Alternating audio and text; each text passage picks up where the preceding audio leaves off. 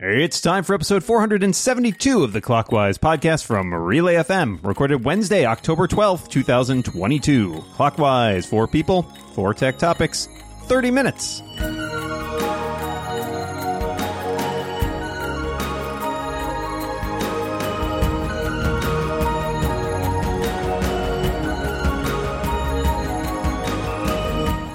Welcome back to Clockwise, a podcast this week hosted by two dads. I'm Jason Snell, host emeritus, sitting in for Micah Sargent, and across the table from me, of course, you know, it's the guy who was gone this summer and replaced by some yo-yo. It's uh, Dan Moren. Hi, Dan. Hi, Jason. Uh, this is the My Two Dads of podcasts, is what you're telling me. That's uh huh, exactly. You got it. You can be Greg Evigan if you want. I don't know. Eh. Of course, we talk to four people about tech topics in 30 minutes. I'm one of the four people, Dan's one of the four people, and you're saying to yourself, who are the other people? Well, to my left, she's a producer and reporter at the Texas Standard. She's a Relay FM podcaster. She's an incomparable podcaster. It is Shelly Brisbane. Hi, Shelly. Welcome back to Clockwise. Hello, thank you. I am not a dad. But you are one of the four people. And that's true. I did not deny that. And another one of the four people to my left this week, a YouTuber, but he's so much more. It's Christopher Lawley. Welcome back, Chris. Hello, thank you for having me back. I am also not a dad, but I am one of the four people. Oh, hmm, this. I feel like there's going to be a murder by the end of this podcast. Who did it? one of these four. That's right. Yeah, you're wondering why we gathered you here, and it's not to reveal the murder, but instead to talk about four technology topics in 30 minutes. I'll get us started. Microsoft announced support for iCloud Photos in its Windows 11 Photos app. Announced that Apple TV and Apple Music apps are coming to Windows 11 and that Apple Music is going to be supported on Xbox starting today. And I, you know, not to not to focus too much on Microsoft and Apple here, but like bigger picture, how do you all feel about the modern relationship between Apple and Microsoft? These age old enemies who are now, I guess, pals. Uh, is it good times for all, or do you miss the old days when it was a constant fight and lots of uh, passive aggressive insults? Shelly?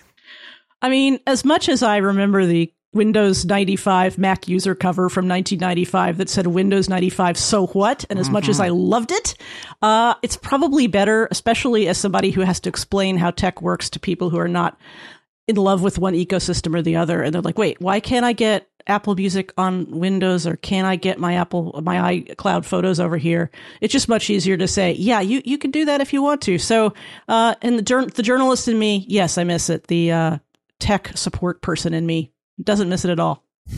I mean, I would argue the enemy enmity has been over for 25 years when since you know Bill Gates showed up to infuse 150 million dollars when Apple almost went out of business. Mm. Um, you know, they've always realized that a rising tide lifts all boats. Boats, computers? No, put your computers in a tide. That's a bad idea. Um, no, and I think I, you know, the big companies these days, we've gotten to the point where you know the tech giants are so large that interoperability is a real concern because since we've sort of siloed these companies in these gigantic, um, you know, uh, silos. God, I'm really nailing it today. Uh, Don't put your silo in a boat. That's a bad idea. All your grain gets wet. Um, but the point being, like, we have such monolithic instances of technology, right? Like uh, Android versus um, iOS. And if nothing works between the two of these, that just leaves everybody frustrated, as evidence those recent issues with the tapbacks sending to the green bubble text. That just annoyed everybody. It annoyed people on Android, annoyed people on iOS. So it behooves all of these companies to work well and play well together. And so I think Microsoft, especially, which has, even though it did announce some hardware today, um, you know, still predominantly a company that sells a lot of uh, software and services, has realized for a long time that, you know, we want our software to run on every platform and we want our platform to play really well with everybody else out there. So, I think for the last couple decades, Microsoft and Apple have been more of a frenemy uh, relationship than anything else, and um, it's interesting, especially to see how Microsoft ingratiates itself with a lot of the other big players. Uh, something I think we'll talk about in a later topic. Uh, Chris, what about you? Yeah, uh, I agree with everything you all said. Um, wall gardens are bad. Just, you know, there's nothing more frustrating than having to explain to family member, friend, whatever that, oh yeah, you can't use X because you didn't buy Y. Like there's like it, there's nothing more frustrating than that. So um, the fact that those walls are kind of starting to fall down and that hey, this service from Apple is going to be on Microsoft and vice versa and all that stuff. That's just that's just good all the way around. Yeah, I, you know, I have to admit, part of me who remembers those days when the Mac was getting beaten up and it was all about like, oh, well, this thing only works on Windows, and Microsoft was building browser extensions that only ran on Windows to make the web, which was a cross platform thing, not cross platform, just so that they could wall everybody into Windows. Uh, I, I, I have a little small amount of glee when Microsoft says that they're integrating Apple's photo library system into their Photos app. Like, mm, that feels good. But I agree. It is uh, look. Let's do the math here because I, I, think this is the thing that I, blows a lot of Apple focused people away. If you consider the market share, you consider the size of the iPhone market and how much larger it is than the Mac market you realize that most iPhone users use Windows. Okay. And that's weird, but I, I'm pretty sure it's true. I mean, check my math if you like and I mean, write in or whatever. Um, but it's a better experience for iPhone users to have Windows be a very good iPhone citizen. And the truth is that they've had iTunes on Windows for the last few years. Um, getting older and falling apart while music app which is not great but at least is better on the mac was there. Uh, and it felt like it, apple had kind of forgotten the fact that it needed to take care of all of its iphone users who are on windows. So this is good. It's good for apple. It's good for microsoft. And i think most importantly as chris said basically uh, the users win here because the walls come down. So i think it's good. I do kind of miss the old days but uh, as a as a longtime apple user those old days were bad. It was bad. Those were the bad old days. So so yeah, bring on the the detente between Microsoft and Apple. I'm all up for it. Thank you for your comments, Shelly. It's your turn. What question do you have for us? So Apple famously acquired the Peanuts franchise, which includes the Halloween, Thanksgiving, and Christmas Charlie Brown specials that people remember so fondly from their childhood. And Apple made that available for free. PBS uh, played it for a couple years in a row, but now Apple has reeled it back in and will be showing those specials for limited windows during each holiday period for free. So you don't have to be an Apple TV Plus subscriber. But there's still people out there pretty annoyed because uh, PBS a little more accessible, perhaps, than Apple TV Plus streaming if you don't know to look for it. And so I guess my question for you would be uh, what do these specials mean to you in your life? Have you watched them in recent years? And do you feel like Apple is doing the right thing by reeling back in and uh, showing these uh, specials on Apple TV Plus? I, it's been a few years since I watched them. I did grow up with the Halloween and Christmas specials, uh, which I enjoyed as a kid. Um, I think this kind of goes hands in hand with the recent um, the issue with Apple airing Friday Night Baseball and people wanting that to be oh it's not on the local Yankees network. And everyone's like yeah but it's it's still free right? Like fundamentally you if this were you know when I was growing up it would also only be on for a limited time, which is to say once. And if you didn't catch it during that time slot, oh well, you would watch it next year. So I don't think that anything is that much worse. And I think we're kind of in this weird like yeah, sort of liminal area where we're shifting to this world of streaming first, right? Like clearly we've seen a dents in cable viewership as stuff moves more and more online. And despite people being kind of annoyed about it, like I think it's worth pointing out that it's still a lot better, I think, in a lot of cases than it used to be because these things are freely available and because even within a small window, you can kind of watch it at your leisure. So I'm not super annoyed about it not being on PBS. I get the feeling that a lot of people who would have watched it on PBS might be willing to stream it online anyways. So, you know, we're at the point where not everybody has broad access in the same way that sort of broadcast television enabled, but it's pretty close. So I don't be I don't I don't you know begrudge Apple for wanting to sort of reel people into their service and attract them with uh, you know new content as well. And I think frankly making it online available for free is good, even if it's for a limited time. Chris, what do you think? Um, I am not the most nostalgic person. Uh, I used to watch the Peanut specials as a kid, uh, but I haven't watched them in years. Uh, and just like thinking back to that, like Dan mentioned, if they were on, you know, once or twice maybe on broadcast TV, but if you missed that time, you missed it. Like you could see him next year. Like that, that you're like too bad. Uh, like you're out of luck. So with them being on Apple TV Plus or any streaming platform at that point means you can watch them at any time. And you know, if your kids or yourself or whatever really like them, you can watch them over and over and over again. So that's great. Um, I, I don't really have any strong feelings one way or another with them, but I just think like hey, the more stuff that like streaming is clearly the future. Broadcast TV is kind of it's the past, it's still hanging on, but streaming is clearly the future just because of the convenience of it. Uh, so it's nice to see that they're there and they're free. I'm reminded, uh, like Dan, a little bit of the Friday Night Baseball thing, and the people in New York getting very upset because you had to you, you, had to get Apple TV Plus, but not pay for it because it's a free baseball game, and that they wish that it was on cable, which is a thing you have to pay for. uh, I find that mm-hmm. I find that kind of bizarre. Yeah, this is like the new cable. I mean, I wonder if Apple might do something like uh, ultimately make this stuff available in a limited window for free on Apple TV Plus because they definitely seem to think that there's some value in that. I'm also uh, going to note a report from Digiday today that Apple is investigating mm-hmm. a TV ad product. So perhaps, like every, literally every other streaming service, there will at some point come a time when you will just be able to watch Apple TV Plus um, for free with ads. Who knows? Or for a lower price with ads. It it remains to be seen.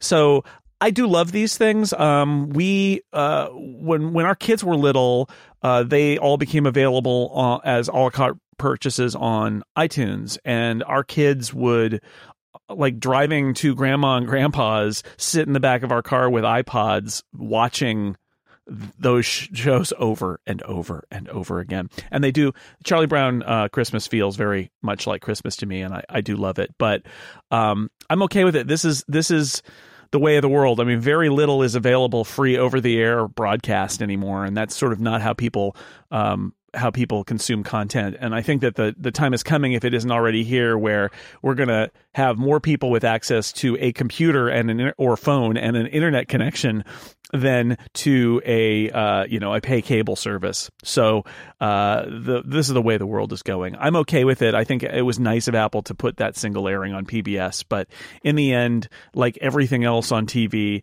uh, there's access to it. And honestly, I think you can buy the, those specials if, if you really really love them. I think you can buy them for very little money and just have them in your library. I think it's okay.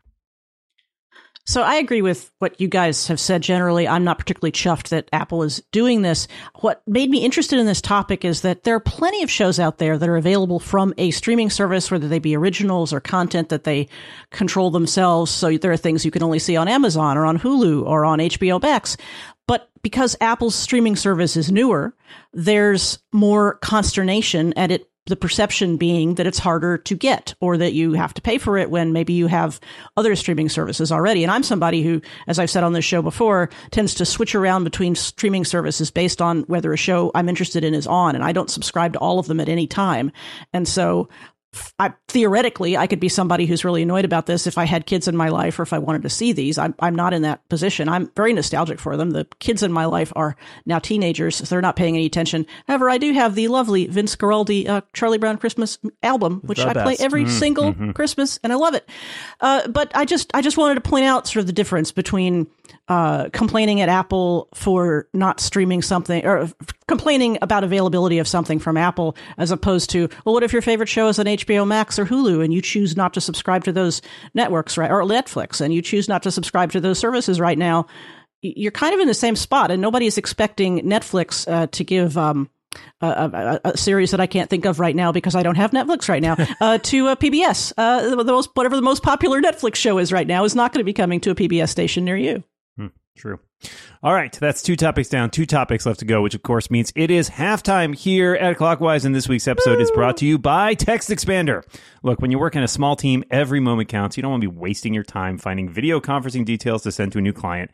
You want to track down the same FAQs from the company website. These are the kind of things you want at your fingertips so you can get your work done faster, and that's why you need Text Expander.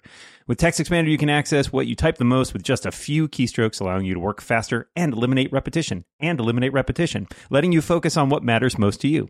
Text Expander's powerful shortcuts and abbreviations streamline your team's work. All you have to do is type a short abbreviation, and Text Expander does the rest for you.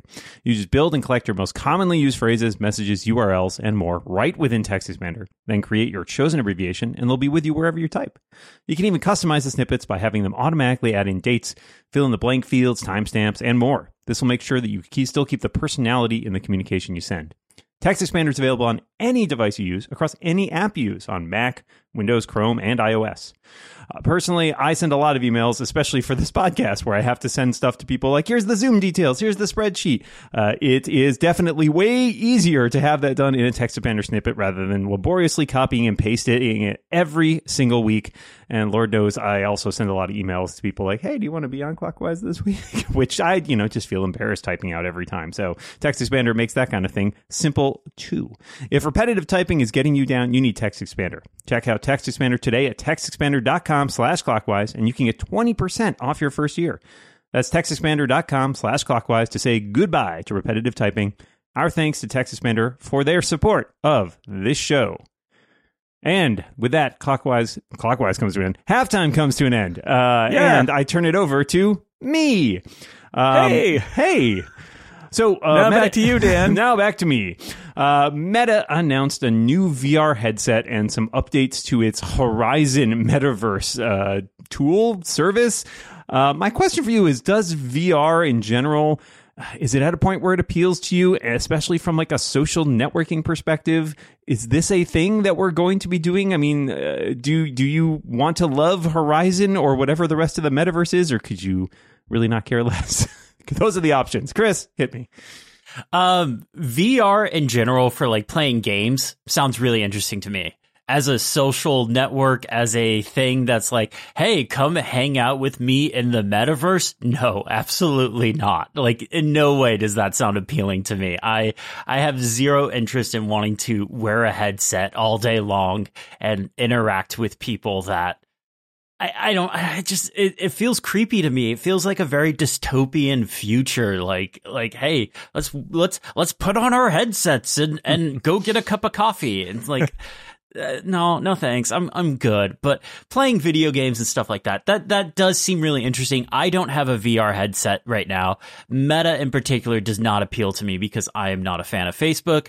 I think for for me right now, the one that looks really interesting is the new PlayStation VR headset that's coming out soon, I believe. I don't know. I haven't been paying attention to that too much.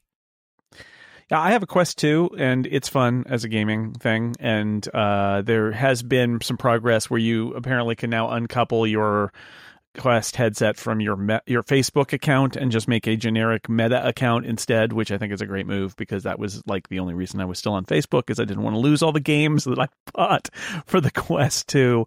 Um, new headset looks good. I, I I'm not going to spend that kind of money on a VR headset at this point. I think, but I think that starting from the high end and figuring out uh, what level of technology is required for people to accept this on their face is um, is an important thing to do, and then try to find out ways to make it more affordable and accessible for people. So I think it's a I think it's a fine thing for them to try.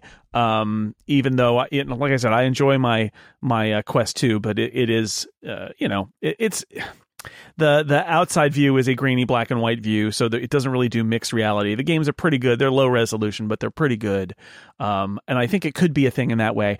As a business application, I keep hearing people say, "Oh, this has got lots of business applications." I can see in certain kind of industrial applications the value of this. I know that I've read a lot about how even like sports people are using it for training now. That you know, it, you can actually train uh, amateur baseball players on uh, virtual pitches, basically, because that's how you become a better batter is by recognizing pitchers pitches out of the hand of the pitcher, and you could do that in VR. It's a really interesting idea, but in terms of like broad business acceptance, I don't know. I'm really skeptical. It it seems like remember when everybody was like, you got to turn your your Zoom camera on?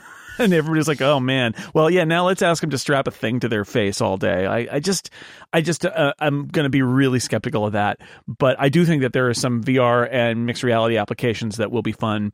Um, also, what's interesting to me about this uh, new Meta announcement is that I suspect this is the headset uh, that will be compared to whatever Apple is going to do in the next year. Um, and that's also, I'm very curious about what Apple thinks the applications of this uh, technology are, because I have a hard time believing Apple's going to come out with a product and say, well, you know, there's some high end industrial applications. Like, that's not the game that Apple plays. So uh, we'll see. But I'm curious. Shelly? Yeah, I'm not a headset owner or, or nor am I particularly interested in it for gaming. And yeah, I'm interested in it as a hardware platform, like you're like you're saying, Jason, just in terms of what could be done with it eventually. Uh, Meta, not my favorite company, so if I were going to buy a headset, it probably would not be from them. Uh, and I have I always talk about accessibility concerns with headsets, uh, but at the same time, I mentioned that there are some uh, ways in which headsets have been made specifically applicable to accessibility. For example, helping low vision people be able to see their environment and process the information in that environment better. So, and and also there there could be some AR applications there, so that not only are you seeing your literal environment better, but you're actually getting an enhanced view that's aided by AR. So that stuff is out there and that exists. So I don't want to ignore headsets entirely. But uh, this is an absolute miss for me. There's plenty of other things I can spend my tech dollars on. Yeah, uh, I kind of feel like I'm pretty well aligned with the rest of you. Uh, VR seems interesting from gaming. I mean, it's an immersive platform, right? And that's what games do well. Uh, you can make an argument for other types of entertainment as well. Um, you know, it's like being in your own personal movie theater or something. Sure, why not?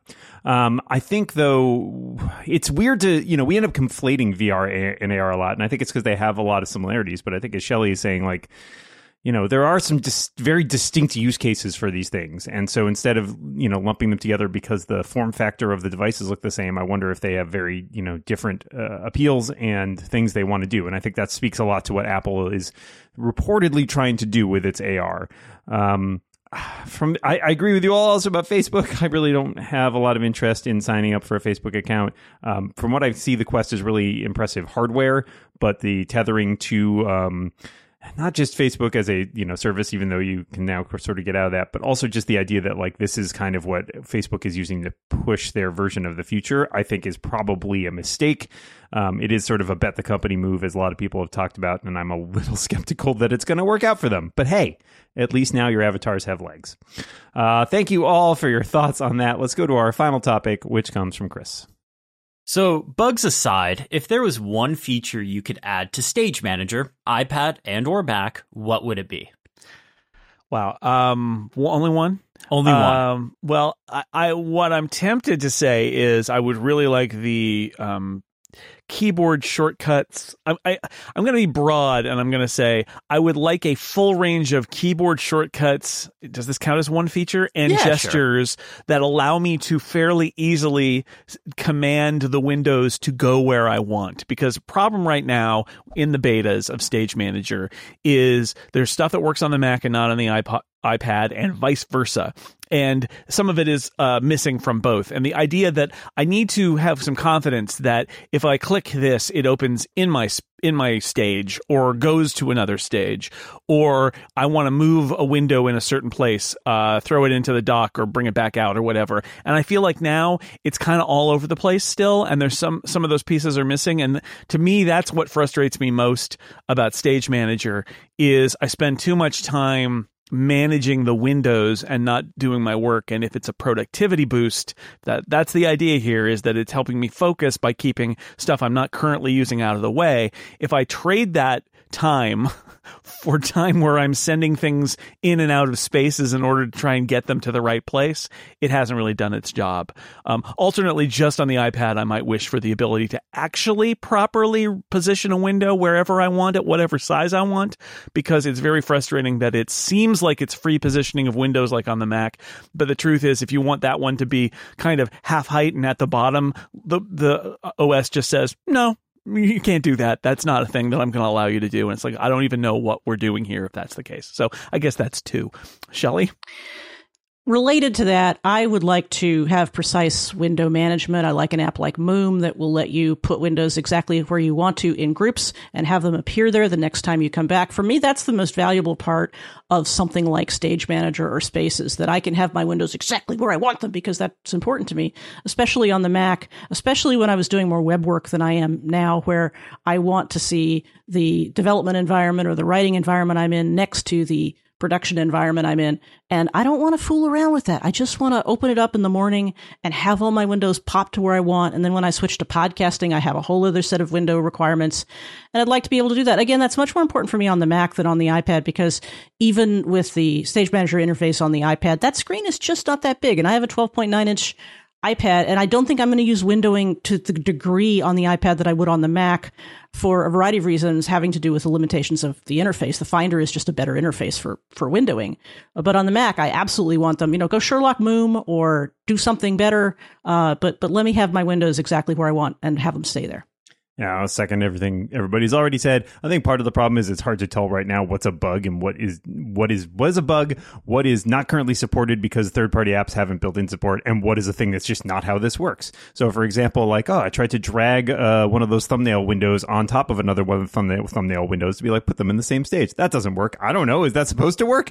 Um, I think it's a feature that feels kind of ill thought out. But if I had to pick one thing that I think it needs support for, uh, Apple could do go a long way in improving upon their previous iterations of things like window management by adding shortcut support, which is mm-hmm. there's nothing. There's nothing in shortcuts that does Stage Manager, which, you know, not a surprise. Like I said, I don't think the feature fully works yet.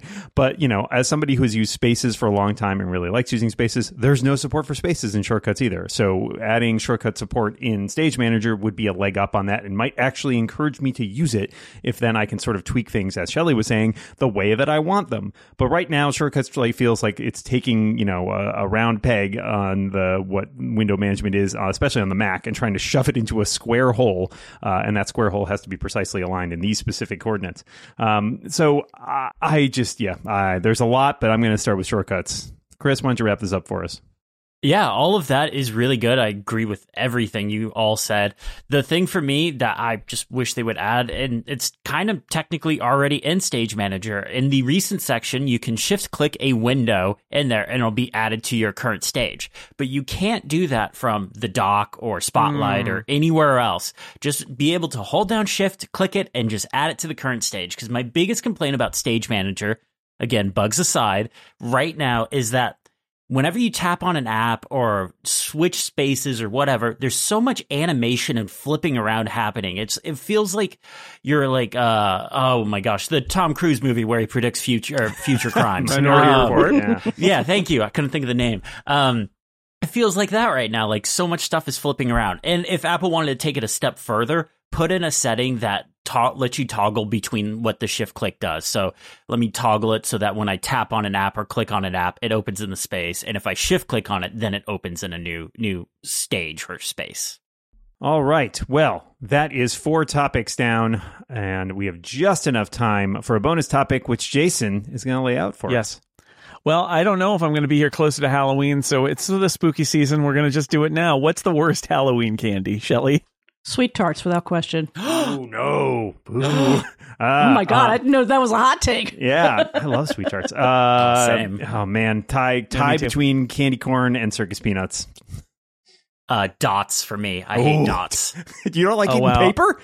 I, I, was gonna. I was actually gonna say circus peanuts too, and I I'm on the record as not liking Jolly Ranchers, but I'm gonna go with a little wild card here, which is banana starburst. No oh. banana, no fake banana flavors. Period. I had a banana jelly bean yesterday. It was weird. Banana Laffy Taffy is amazing. Yeah, I don't know. A banana flavor I don't I never like as much as actual banana. Yeah. Hey, if you like to get ad free episodes with an extra overtime topic every week, you can become a member of Clockwise. Just go to relay.fm slash clockwise and sign up for just $5 per month or $50 a year, and you'll help support the show. In this week's overtime topic, we discuss our latest tech hobbies. And that brings us to the end of this episode of Clockwise. I think we learned and grew, but that's what happens when you're hanging around with two dads. Shelly Brisbane, thank you so much for being here. So you don't learn from hanging around with non dads, is what you're saying. All right, I'm glad to be here anyway. Thanks for having me. And Christopher Lawley, thank you so much for being here.